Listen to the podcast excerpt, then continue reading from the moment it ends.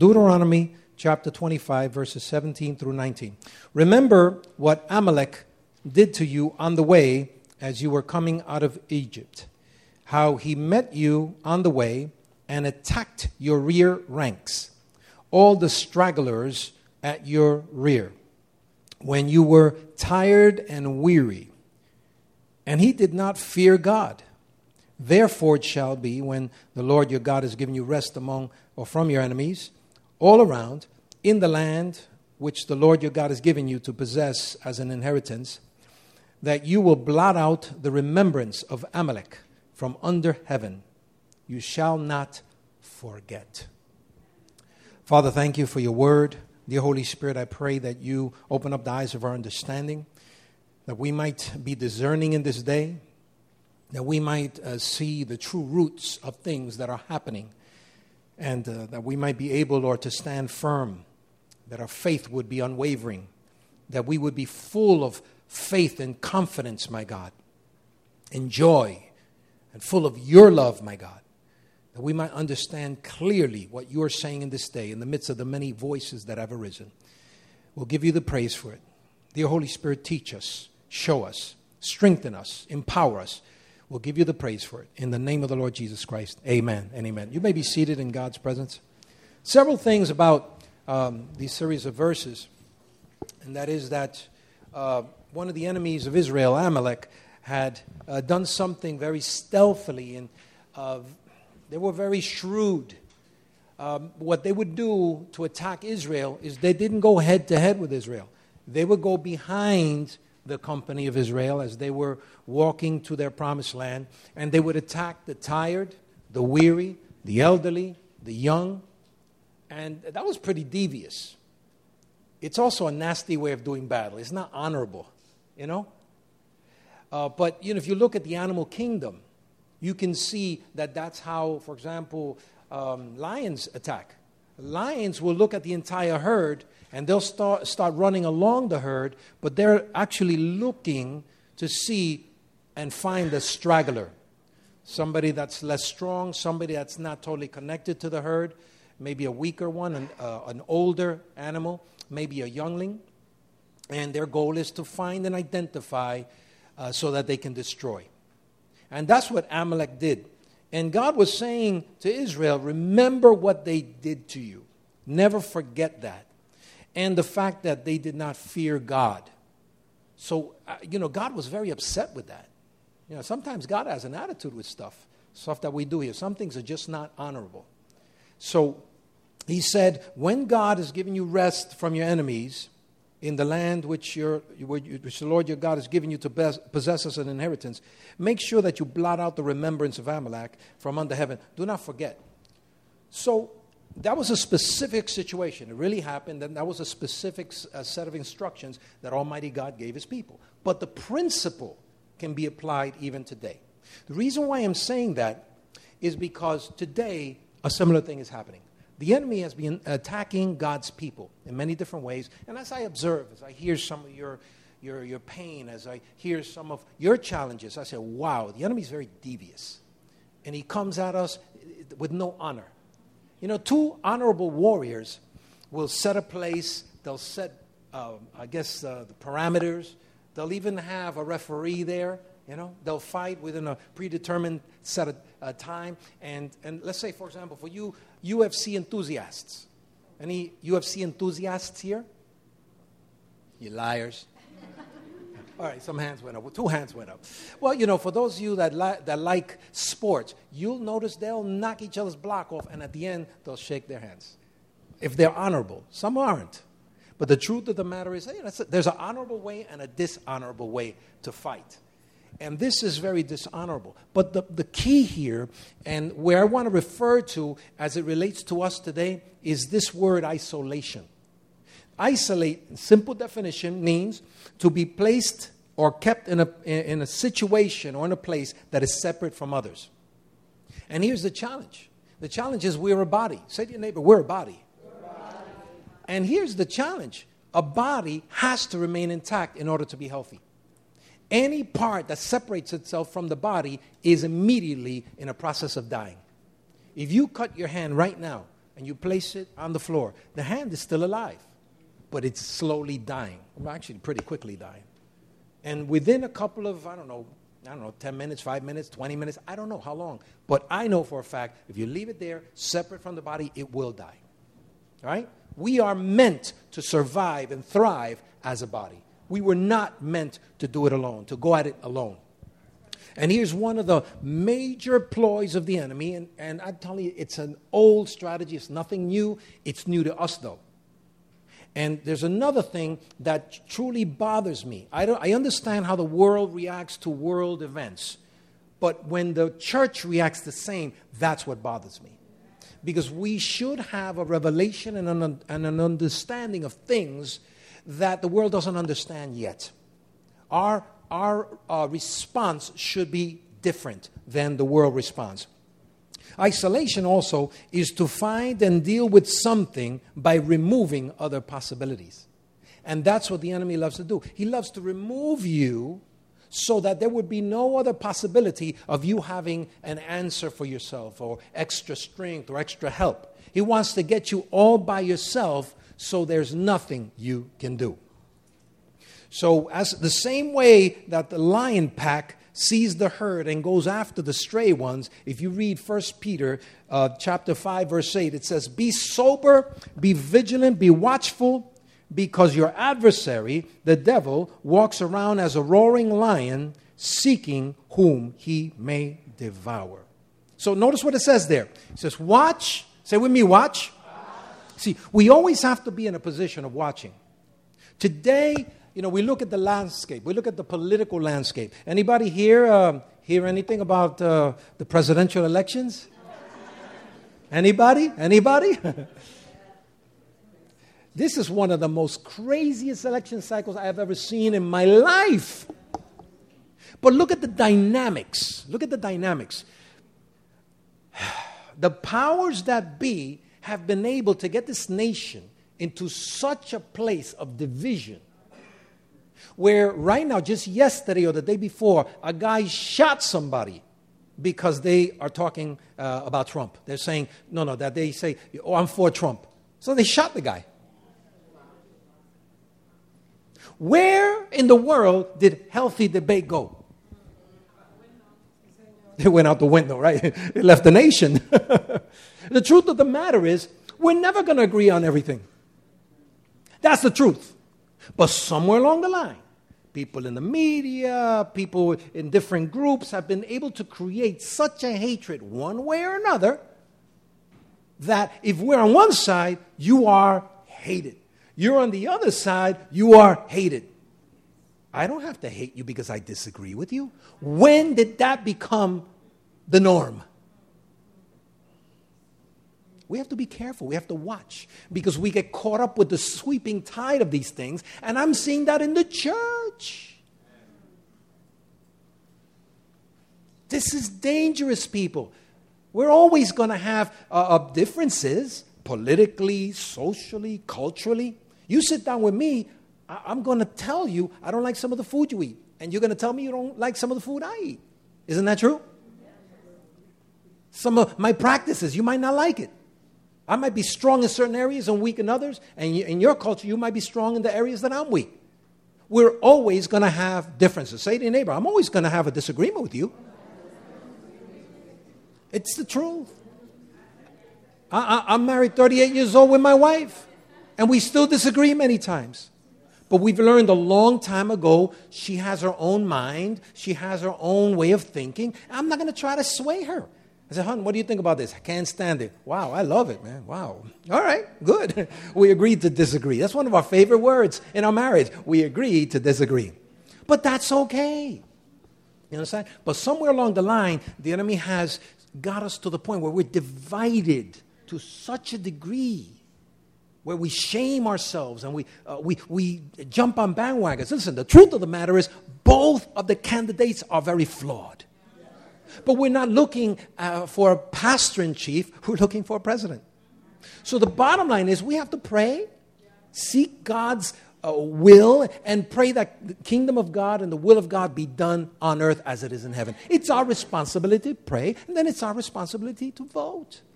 And if we don't vote, don't complain. It's just the way it is. Somebody said, it is what it is, right? In Spanish, we say, eso es lo que hay. And even if you vote, this, the, what happened? Eso es lo que hay. This is what it is. It is what it is. That's the, it's the same thing. It's what it is. So I, I, I, I, look at it and I says, my God, we have to really, you know, yes, let's be passionate about it, but don't get to the place of hate because that's not where we belong. Then another thing I've noticed is that they use the word love in a wrong context. And I'm going to share, share that with you in a minute because we, we need to be careful also about that because love is not a free for all thing. Let me make it very clear, but I'll share with that, share you with that and talk to you about that in a couple of minutes. Number one, the enemy is watching and prowling. So say to your, neighbor, the enemy's watching, but he's also prowling. Prowling, prowling. So, so he's lurking. He is always, remember that one eyed uh, monster? I'm watching, always watching. Remember that? Yeah, they're always watching. It's funny, but it is true. He's always watching. So, because of that, we also must watch and pray. See, it grieves me today that many Christians are not praying fervently, praying with all of their heart, praying with urgency. There are many prophetic voices that are going forth today, uh, just sharing how precarious our situation really is. Some, uh, you know, we, we might call them uh, conspiracy theorists, are saying that uh, somewhere this uh, June or July, or not June, July, but maybe September, October, we might have one or two uh, emergency scenarios in our nation. You know, I'm not going to get into a place of fear. I'm, I'm just not. I, I'm a man of faith. So, you know what I do? I prepare. I prepare, I watch, and I pray. How many of you, like I've advised you, have taken a couple of dollars and put them aside? Thank you. Good. Some of you are listening. Get a month's rent, sock it. Do like grandma used to do put it in a coat somewhere, put it under the bed somewhere. The worst thing in the world is be broke, right? Depend on the ATM machine and the ATM machine not work.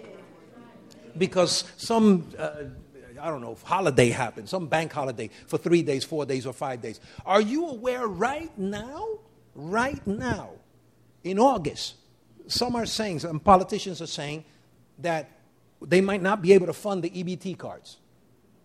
It might take a while. That happened a couple of months ago, and people all over the United States were up in arms because the EBT cards weren't funded. What is it? It's a credit card that the government gives you. And here's the problem with the government credit card if the government gave it, they can take it away. Man, I tell you, I don't want to be in that position. That's why I make sure I prepare some canned goods. You know, when I was a kid, when I was a kid, my father used to buy milk in powder form. I didn't know any difference. I used to take the powder, put the little milk. Sometimes I put a little more if I wanted more milky, a little less if I wanted a little. You know, I didn't. It didn't make a difference. Cause some of the heavy cheese, bang, and then you know, you know. If we didn't have steak, I put some eggs and rice, little tuna fish, a couple of bananas in there. I, I was. I didn't know this was. to me, that, it was tasting pretty good. I, I, I, didn't even think twice about it. When I grew up, that, that you know, you did that. Said, yeah, and the problem is, if I'm a little hungry now, I'll do it right now. Listen, it's never an issue to store some stuff. It's wise. The, God looks at the ant. He says, The ant is wise. Learn from the ant. It's a mighty creature on earth. The ant's a little simple. Yeah, it's mighty. Ant thinks summer all winter long. Ant thinks winter all summer long. It's always preparing in advance for any scenario. So you do the same. Be wise. Be like the sons of Issachar who understood the times of seasons and didn't go around like, you know, like, like a zombie. Emotech. Emotech. How you doing? Don't be chasing after Pokemon. Where is it? Where is it? Where is it? Where is it? I don't know. It doesn't exist. I see people running into you. Boom. Well, oh, man, you got in my way. I almost had the Pokemon. I'd rather be working, you know, and, and making a future for myself and for my family. What a waste of time. I look at that, I feel like slapping them upside the head. Get it together, kid. I hope no, none of you are chasing Pokemon during If I find you chasing Pokemon during you are not going to have a serious conversation. you should be studying, man. You should be uh, getting an education. You should be preparing yourself. Read the word. You know, go find a wife. Do something good.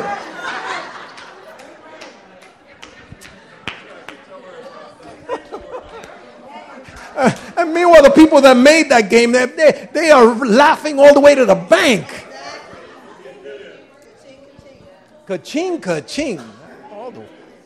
I mean, I'm just sitting there. you know, in the old days, at least they're getting outside. Because in the old days, when I, when I was, I, I, I want to have fun, I would go outside. Since I didn't have money, I didn't have money, so I, I would either, either me or my friends would get a Spalding ball. I know, I know nowadays you don't know what a Spalding ball is.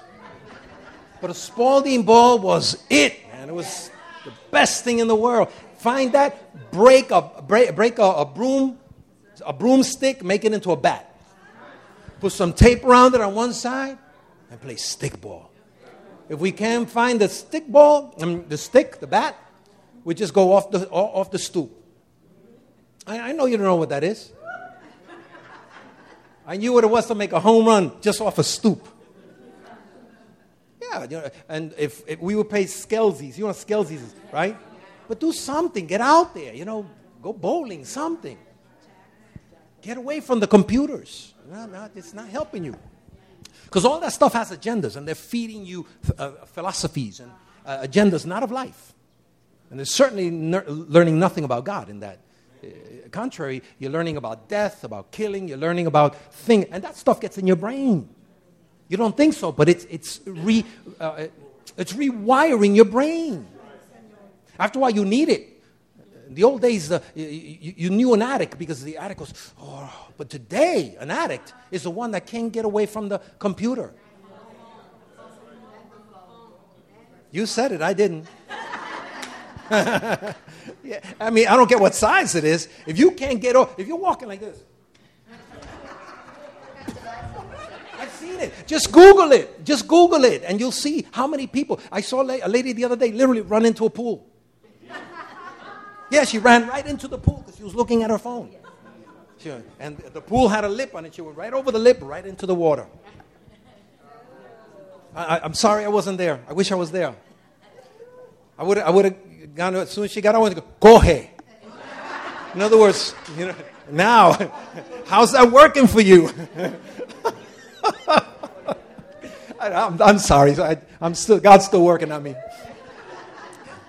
First Timothy chapter 2 verse 8 it says I desire therefore that men pray everywhere lifting up holy hands without wrath or doubting. We have to be praying today people. I'm serious about this. I'm beseeching you pray. Come, join us on Wednesdays. I'm too busy. Get unbusy. I'm tired. Take a nap. Get to prayer. It's important. We need to pray. 1 Timothy chapter 2 verse 8. And then the second thing is we must pray to God to open the eyes of our understanding because we are at war right now. There are things that are very complicated. I, I, I know that most of us don't even think about this, but there are groups of people that go to school and master human reasoning. And then they use it to market, to get you to think their way, to buy their product. In essence, to brainwash you. It's complicated, it's not easy. How many of you eat a little bit of sugar every day? A little bit of sugar. You know you're addicted. And it's on purpose. They did this on purpose. They've addicted us on purpose. I'm not addicted. Try not having sugar for a day. I didn't even say a week. Try having sugar.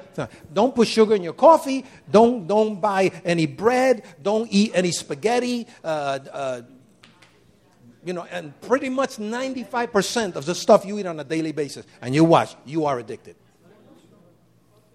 But it's done in such a way that it's packaged so that you think it's a good thing. So that, what happened? Café con leche, you have to have sugar? Like I said, you're addicted. We're all are. Most of are addicted. You're right. It's true. Why do you have to have sugar? No, because, you because your, your tongue was acclimated to think it's good. And they know that. So when I'm saying it, it works in every area of life. The media is brainwashing us. Uh, every, how many of you hate commercials? I've learned the secret. What I do is I, I, I, put everything on DVR and then I watch it when, you know, later on, and so I can literally skip through all the commercials. But you know what a commercial is? It's brainwashing. It's marketing. It's trying to get you to buy whatever it is they're selling. But we have to have the eyes of our understanding open because there are forces that are taking our faith and, and packaging it and, and classifying it and limiting it and hindering it.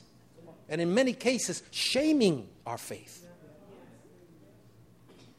So, the media is trying to turn this, uh, this nation you know, against each other, people, forces. I'm not going to do that. I'm going to love people. I'm going to have my opinion, and if you want to talk to me privately, I'll talk to you about it. I'm not going to go out there and, and I hate you, you're horrible, you, how can you be this, how can you be that, how can you be this side, how can you be on that side? That's not my job. My job is to preach the gospel of Jesus Christ. My, my, my job is to disciple someone, to share with them the word of God, to help them to grow in their faith.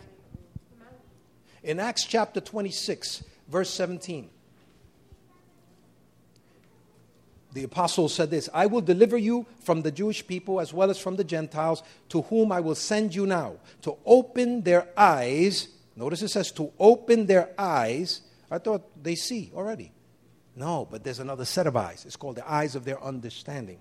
To open their eyes in order to turn them from darkness to light, from the power of Satan to God, that they may receive forgiveness of sins and inheritance among those who are sanctified by faith in me.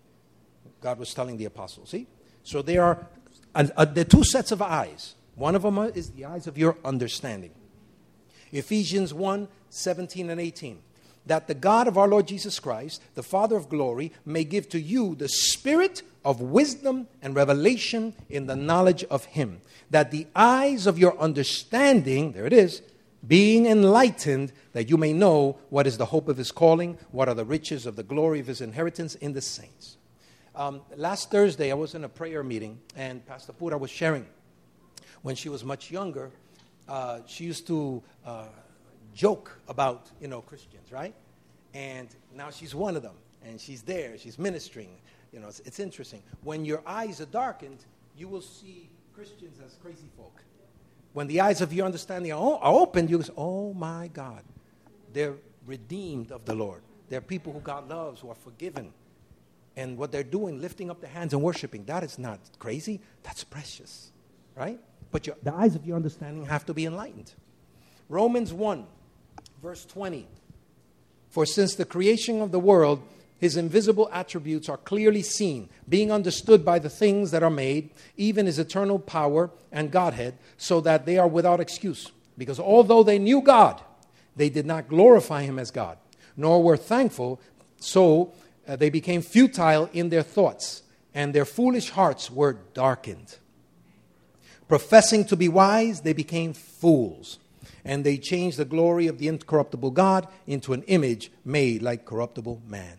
You see, so today, much of what you see is because the eyes of people have been darkened, or the eyes of their understanding, so they don't know what they're doing.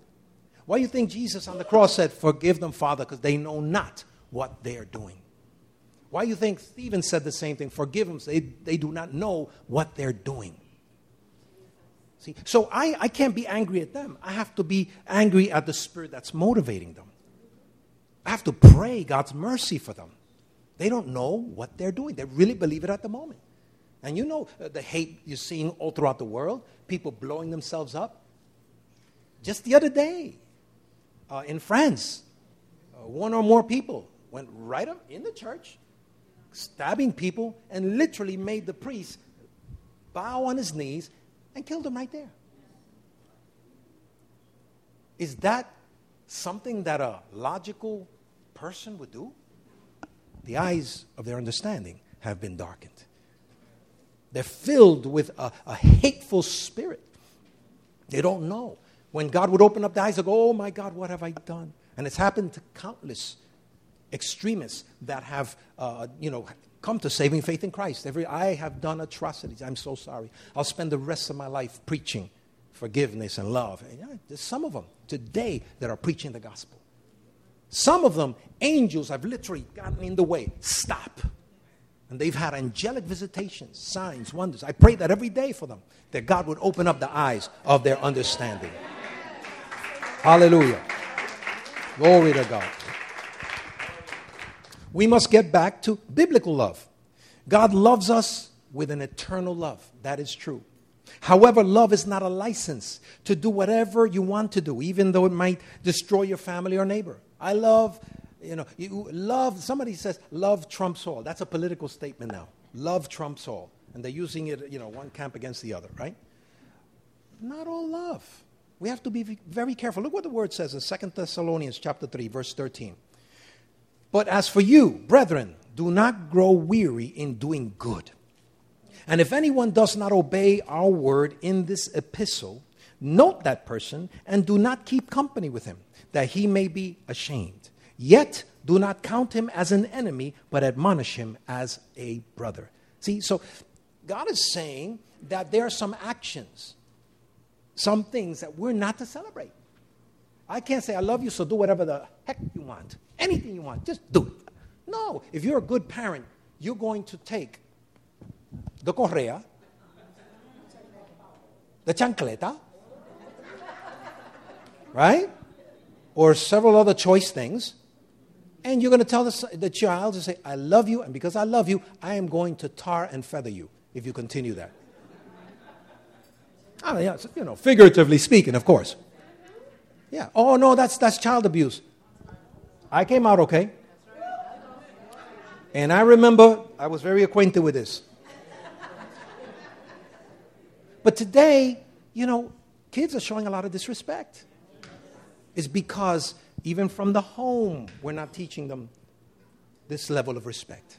In the old days, first and foremost in school, my teacher would let me have it. She'd take me by the ear up to the office. Then my mom would come with the correa in hand. You know what the correa is? This is the correa, the belt. And I'd get a couple right there. And then she'd take me home and say, Wait till your father comes home. That was it. That's it. That's it. That's it. That's it. So I, I was re- relegated to begging.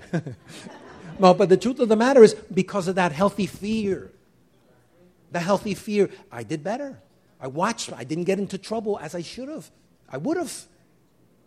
There was that, that, that, that hand that protected me, that guarded me. There was that love that told me, You're wrong. Sometimes love has to be tough.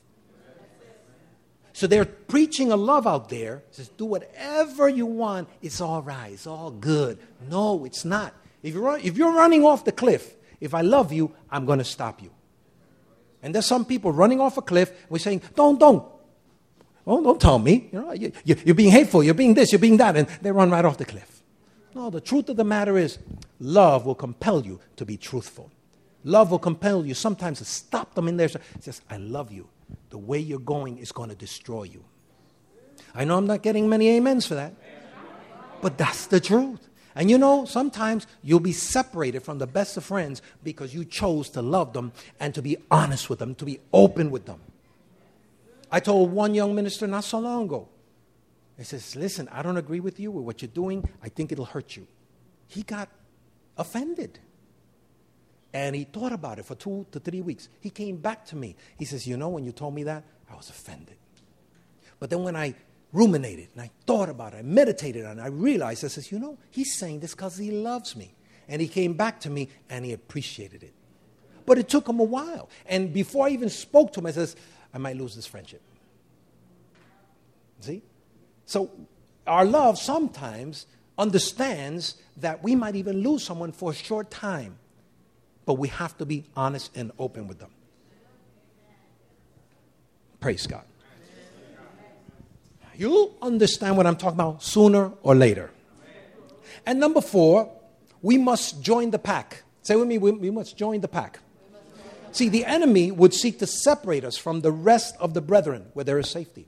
There are some people at home right now because they're offended. There are some people right now that are going through a fight of their faith and they are, are weary and they're home. They should be in church. I'm not talking about this church only, I'm talking about all over. Talk about all over. And they don't come for three weeks, four weeks, and you call them, How you doing? Is everything? Yeah, I'm okay, I've been busy. But in truth, they're isolated. They've been alienated from that which gives them life. And here's where we come in. We, the packs, you know, we're the, we're the pack. And we see separated from the pack, we need to reach out to them. Uh, is everything okay? Yeah, everything okay. I don't know. I'm going to go visit with you. You need to come this Sunday. I'm busy. I'll go pick you up. We need to insist sometimes because it's just a battle that they're having, having right? And then when they open up, forget about it. You sure you, you're.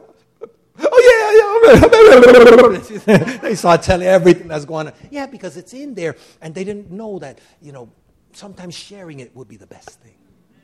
Sometimes you just got to come, come together with the pack and pray together. And, and, and, and, and you have to find a friend in the kingdom somebody that won't out you, somebody that will hear your challenge and, and pray with you. That, that's not easy. Don't just talk your, your, your stuff to everybody because they won't respect you. Talk your business to someone that's tried and true, that's going to help you. Somebody that'll stir you upward, not take you down. I'm going through this. Oh, well, eh, let me tell you something. We're all going through that. No problem. Let's go have a couple of drinks. That's not the person you want to hang out with. You, you, you want to be there with a friend that, that's going to be there with you during that, that pain, that process, pray with you and, and talk with you and talk truth to you. And then you have to be willing to hear truth. That's the other problem. Today, I don't know what has happened. Christians today are so flaky. You tell them the truth. I mean, we need to learn to take some stuff the ones that, that have mentors are the ones that go into greatness. Why do you think anybody that's going to be a champion has a series of mentors?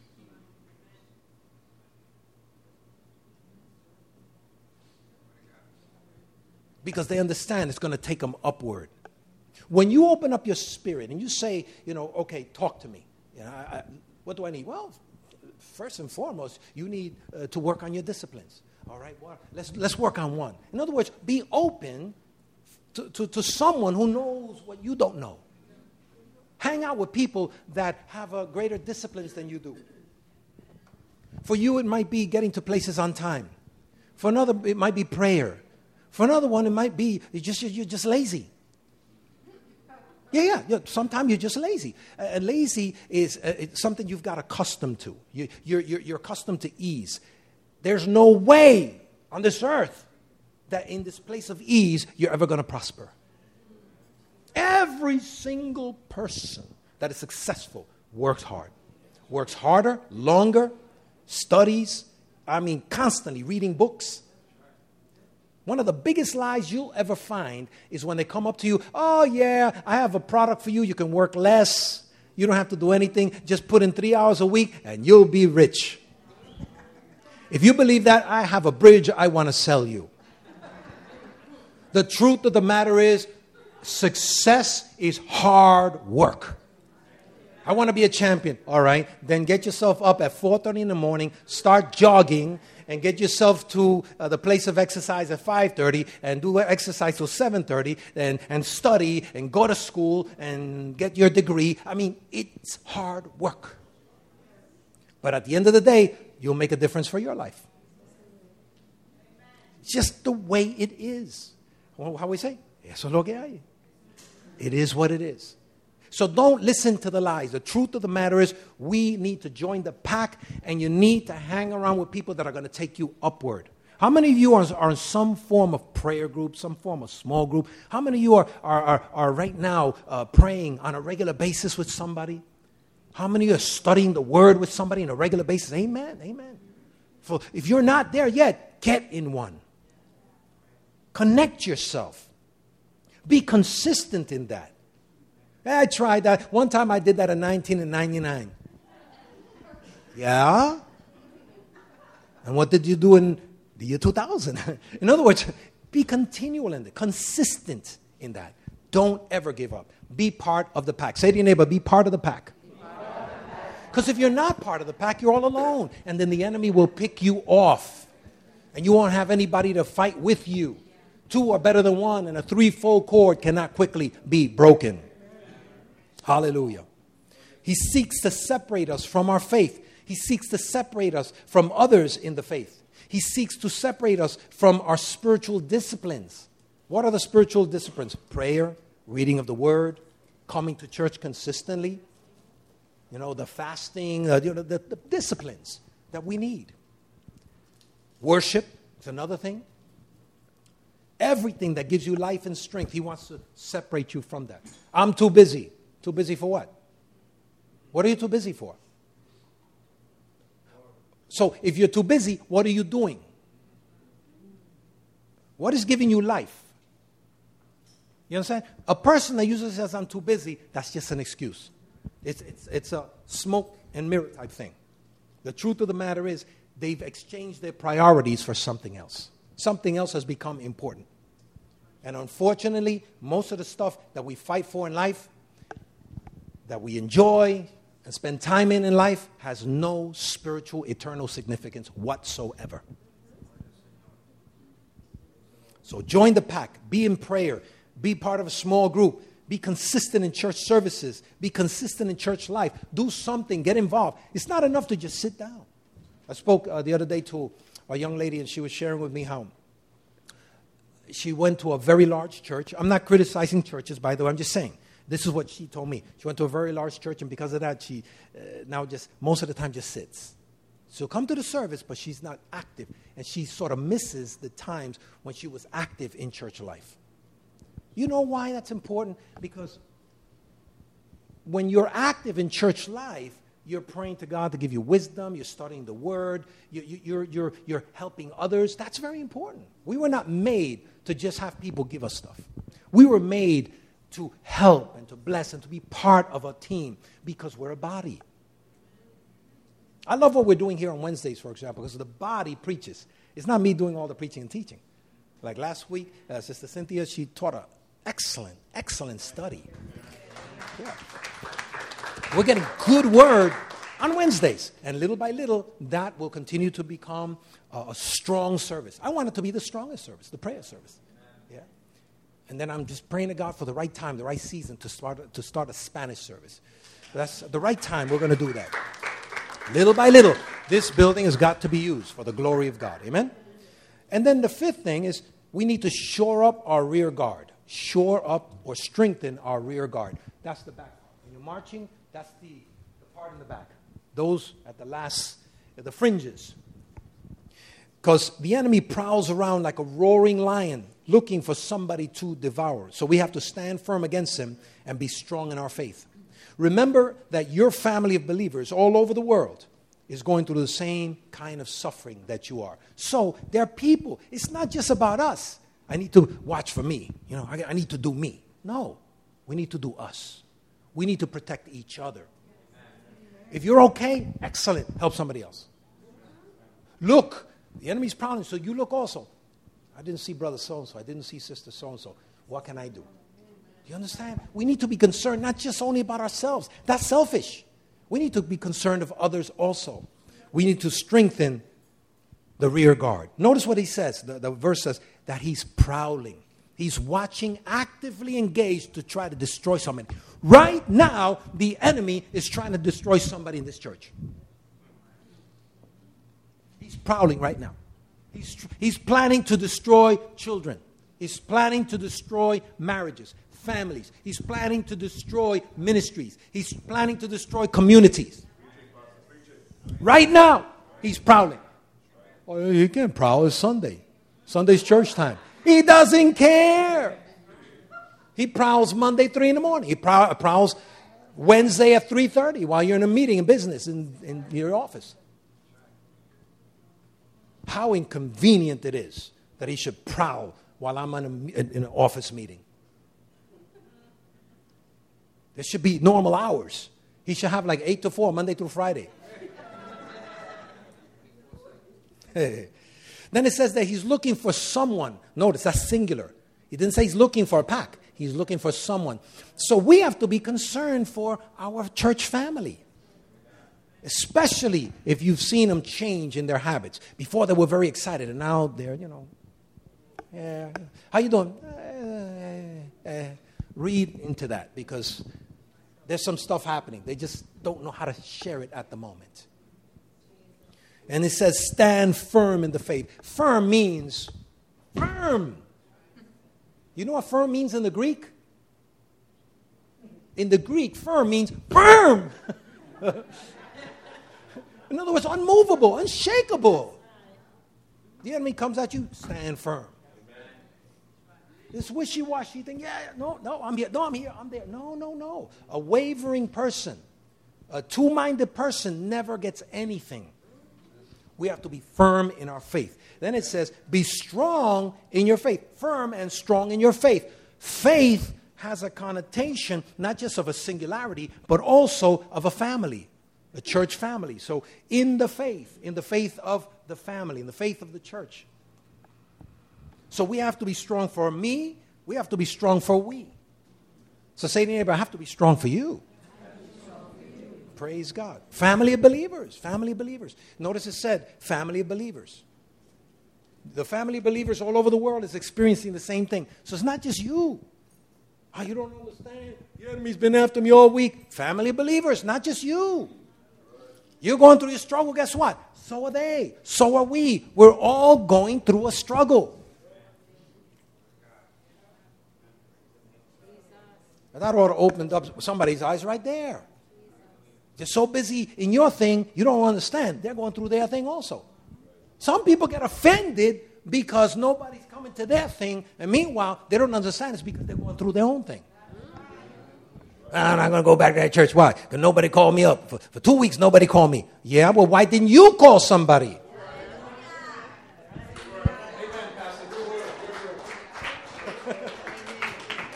You know what I'm saying?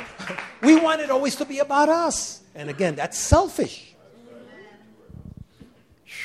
And the last point are you weary right now? There's so many right now that are weary. You're weary because you've been fighting. You're weary because you, you, you know, you're overwhelmed. And that's the way the enemy wants it. He wants to overwhelm you with many things, not just one thing. He wants to overwhelm you from the north, the east, the south, and the west. The word vex and torment means come at you from all angles so that you are you, you tire out.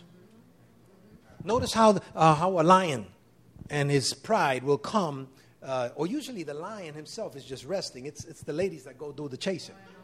Yeah, from, from what uh, National Geographic tells me.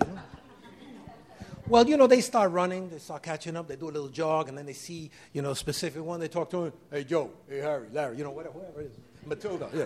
I don't know. I don't know what they call themselves. But they go and they, they, they hone in on one. And then they start running. They start running.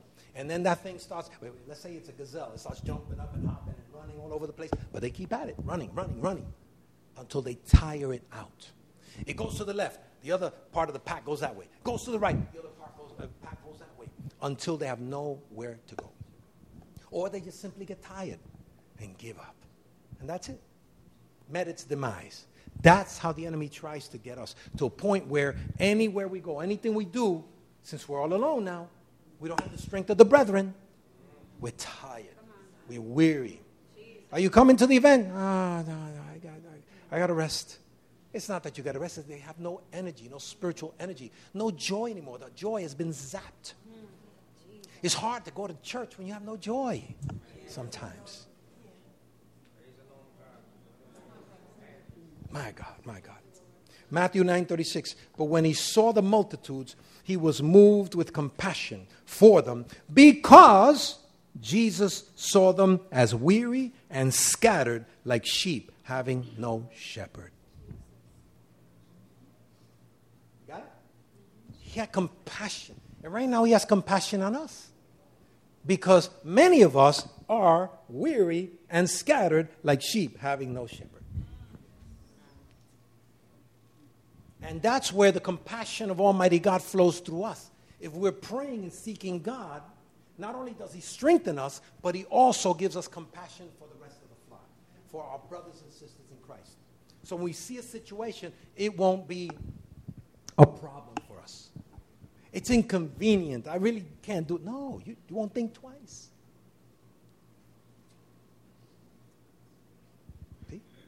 We have to. Uh, compassion moves me. Compassion compels me. You have the same spirit in you. You have the spirit of Christ in you. So where's the compassion? It should move you. I come to church on Wednesday to pray because it moves me. I got to tell you, Wednesday, I didn't want to come. My flesh was saying, Oh, come on, take a break, dude. I said, Shut up. Yeah, I tell my flesh, Shut up. You're going, and that's it. Thursday, I was supposed to go to a prayer. Guess what? Starts raining. And my wife has a car in Pennsylvania. Man, I'm not going to be able to go. I'm going to have the motorcycle. I'm not going to go in the rain in a motorcycle. But, I, but that thing is gnawing at me. It's just, I got I gotta make it to prayer. We're praying for police officers. We're praying for community. We're praying for, for the political, uh, uh the, you know, the, the elections. And these are different pastors coming. I, I, don't know. So I kept on looking. I kept on looking, and, and I saw a little break, a little break in the weather. So I, I, put in the motorcycle, you know, covers for me, just in case. You know, it didn't rain a thing. Nothing. Didn't rain at all. I went, got, got to church, and as soon as I got there, it says, You're praying for the city. okay. See, they were waiting for me. They were expecting me there. I mean, I'm at home, ah, should I, shouldn't I? Uh, yes, no, maybe. I was going through a battle there. But, but compassion compels, moves me. I, I've got to do this. Not just for me, it's not just for me, it's for them too. But it's inconvenient. Shut up. Yes, it's inconvenient. The other day, one of our dear brother, Brother James, he got hurt. Man, why didn't you go like there's so many hospitals close to where I live? Why did you have to go to New Rochelle? Man, that's so inconvenient. I'm gonna have to fight that Bronx traffic, that New Rochelle traffic. Man, shut up. You gotta go, and that's it, man. That's your brother. you understand? I'm just trying to be real with you. The most inconvenient things are the ones that are going to bring the most grace and the most love, most salvation, the most ministry. Hallelujah.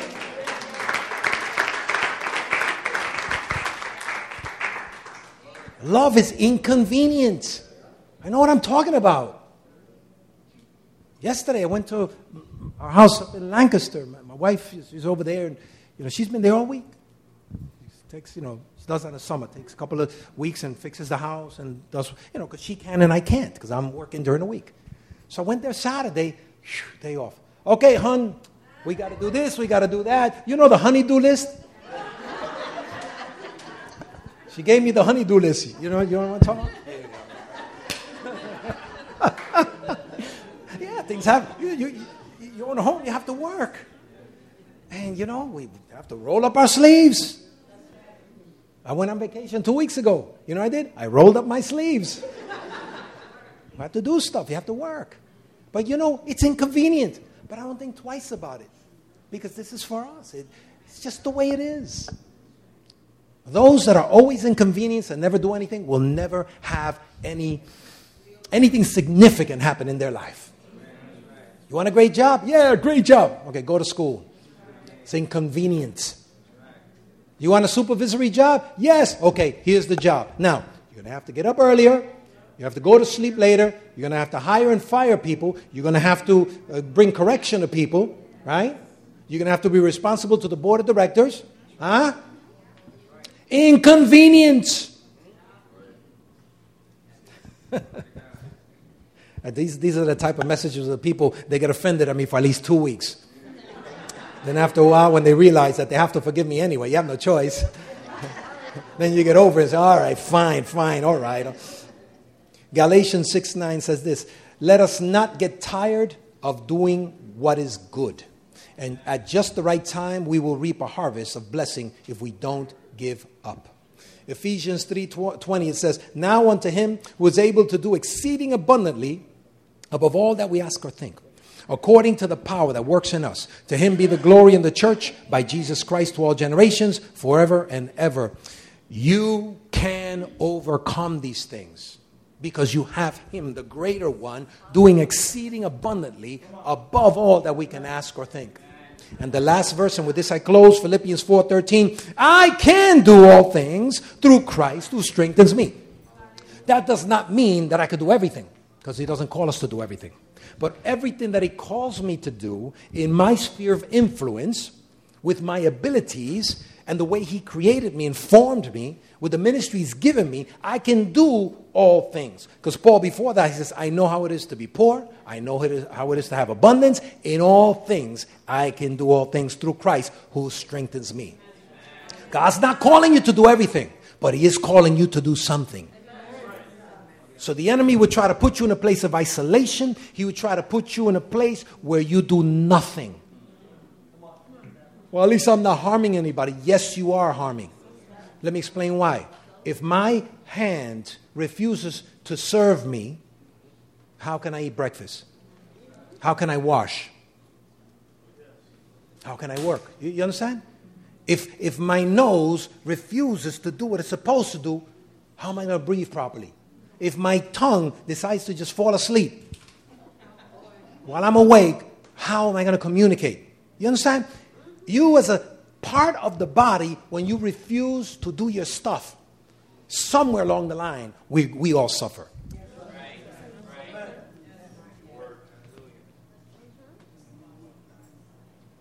So you need to reject isolationism. You, you need to reject that, that, that battle you're going through where you, you say, I'm just going to give up. No, no time to give up. No, no.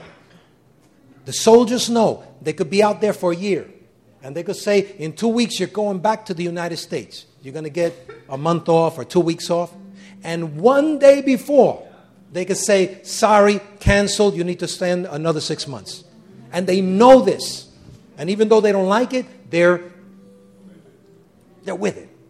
They say, okay, fine, we have to do this for the benefit of our nation, for the benefit of this community that we are helping. Same thing with us. Oh, good, I did that. And suddenly I call you to do something else. Oh, oh. How is it that you do it? Oh, oh. That's how he imitates people who would, you know, always complain. Oh, oh. But the truth of the matter is, sometimes God will take you above your comfort level. And it's always at the place of your comfort level that you get your, the next point of revelation and the next point of strength in a movie, Overcoming the Giants or something like that. Um, what's the name of it? Facing the Giants. There was one scene where uh, they're just joking and they're playing, and the coach is trying to get this this motley crew of young men to be a strong football team. And he says, "Okay, you come here. You're strong, right? Yeah, I'm strong. Okay, get on all fours. Right. Now I want you to do all fours from one side to the 50th, from zero to 50 on the football field, right? And he said, uh, That's hard. He says, But you could do it. I believe in you. Yeah, but how, how long have you gone? I've, I've only gone to like 25 or the 30th yard. Okay, you're going to do it. Here's a blindfold. Puts a blindfold on. Now, shh, shh. Come here a second. He had a young man lay on his back, backward like that. And they strapped arms. He said, Now, start. It's, it's like a crawl, a specific crawl that they do. And, you know, now he's got somebody. Now all the kids are looking and says, you know, our coach has gone crazy. There's no way he's going to go to the 50th yard line. So he says, okay, start. So he starts. He starts. F- five yard line, 10 yard line. Oh, coach, this is heavy. This is hard. You can do it. I believe you. I believe you. 15, 20, 25, 30, 35, 40, 45, 50, 55, 60, 65, 70, 75, 80, 80. I can. You can do it. Come on. He went all the way from one side to the other. But he didn't know because he was blindfolded. And he had somebody on top of him. And he just drops when the coach said, okay, he drops. He takes the you know, the blindfold off. He said, Look where you're at. He looked, all the guys stood quiet, pensive, and they got the message. Truly, we can do a lot more than what we even realize when we're willing to allow ourselves to be put in that pressure and say, Yes, I'm going to do it. So in our walk with God, it's the same thing. The enemy comes out, oh, I can't do. Yeah, you can. Not only that, you can defeat the enemy because he's already a defeated foe. All we need to do is walk with God, trust God, stand in our faith, be determined, not allow weariness to overtake us because many times weariness is just a mindset. We can do it.